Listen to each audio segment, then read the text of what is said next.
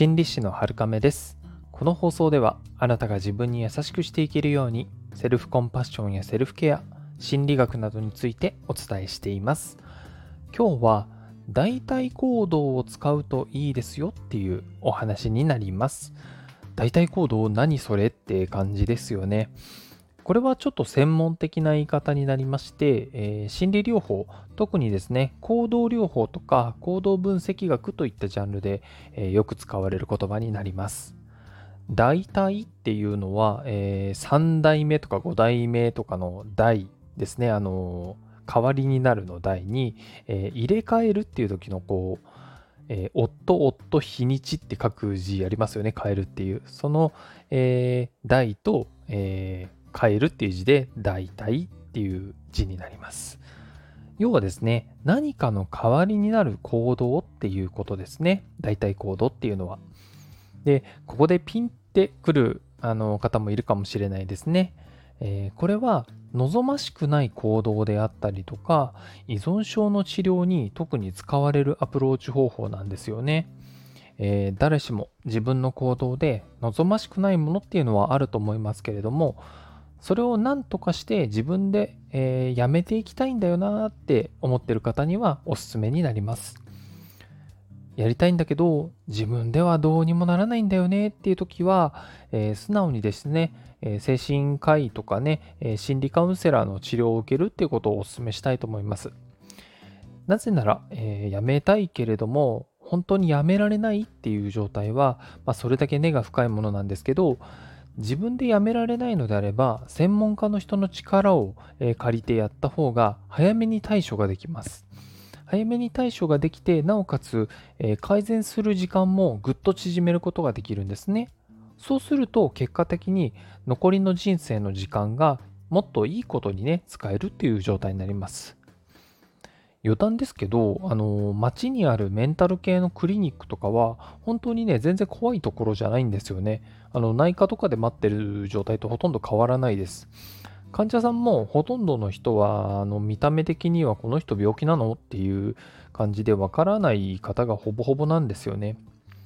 というよりも、あの、そもそもメンタル疾患っていうものは誰でもなるものですし、偏見を持っている人の方が、うん、今の時代ではちょっと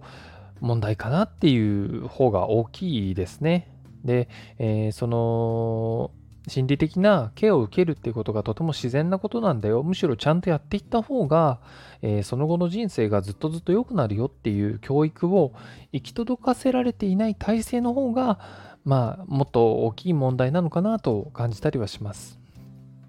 ねえー、人の目を気にするよりも自分の人生っていうものを見た時によくできる可能性があるそういう方にかけて、えー、まあそういう心理的なねプロのケアを受けるっていう方が、えー、結局幸福に近づくんじゃないかなっていうことなんですよね。さて話を戻しまして代替行動ということで、えー、やめたいなっていう行動、まあ、例えばね、よくあるのはタバコとかお酒とかギャンブルとか、まあ、ゲームをし続けてしまうとかね、そんなところがね、あるかなと思いますけれども、まあ、それをすっぱりやめなさいって言っても、うまくいかないのはね、皆さんのご存知の通りだと思います。これに治療をしていく時っていうのは、ご本人さんの行動をしっかりと分析して行うんですけれども、もしあの皆さんが自分で何とかしたいなっていうふうに思っている時に気にした方がいいのは2つあると思います。1つはまずどんな行動を減らしたいのかっていうことをはっきりさせておくこと。もう1つは同じ目的が達成できるしかも受け入れやすくて安全な行動はないかっていうことですね。これが代替行動ですね。当然問題になる行動は減らした方がいいですので、まあ、それはね自分でも分かりやすいんじゃないかなと思います。ですが同じ目的を達成できるっていうところはなんか分かりにくいですよね。例えばあのタバコとかを例にとりますと、えー、まず減らしたい行動ってのはそもそもねタバコを吸うっていう行動ですよね。では何が目的でタバコって吸うんでしょうか？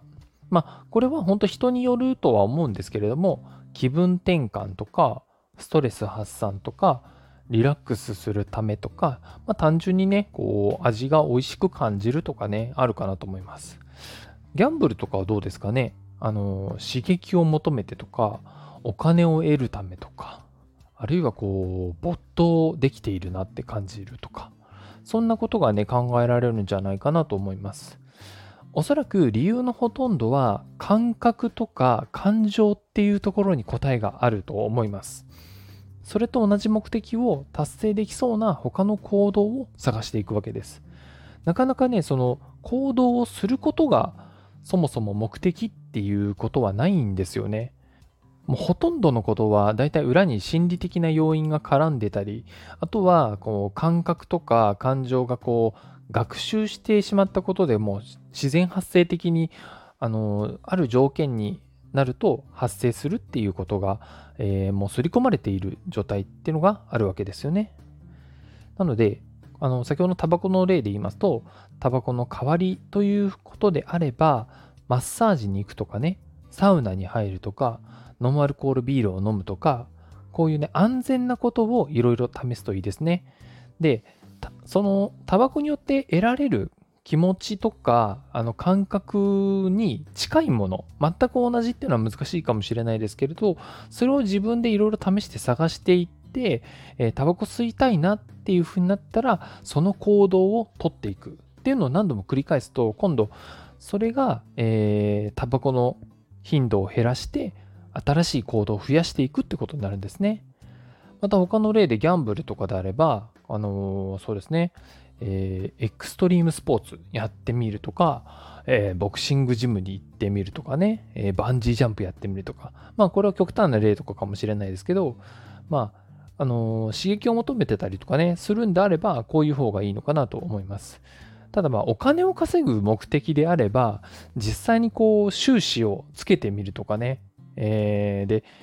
やっぱりね、ちゃんと増やすんであれば、働くことで、働き方っていうこととか、お金について学ぶ今で言えば、あの、こう学ぶって言っても、あの、しっかり学ぶとかじゃなくても、YouTube とかラジオとか、そういったものから得られる知識でも、今持ってるよりはかなり、あの、ね、ゼロベースの方であれば、本当得られるものは多いかなと思うので、そういう知識をつけることで、あ、じゃあギャンブルでお金儲けてやっぱ結局あんまり意味がないなってことを理解するとか、あとはね、あの、現実なところで投資をやってみるとか、こういう堅実な方法がね、結局お金に関してはいいんじゃないかなということになるんですよね。この手のお話は本当に複雑なので、もしね、あのわからないこととか、えー、ありましたら、簡単な質問であればお答えできますので、気になることがあるなって方はコメントに書き込んでいただけたら、えー、可能な範囲でお答えしたいと思います。それでは今日もあなたが自分に優しくありますように心理師のはるかめでした。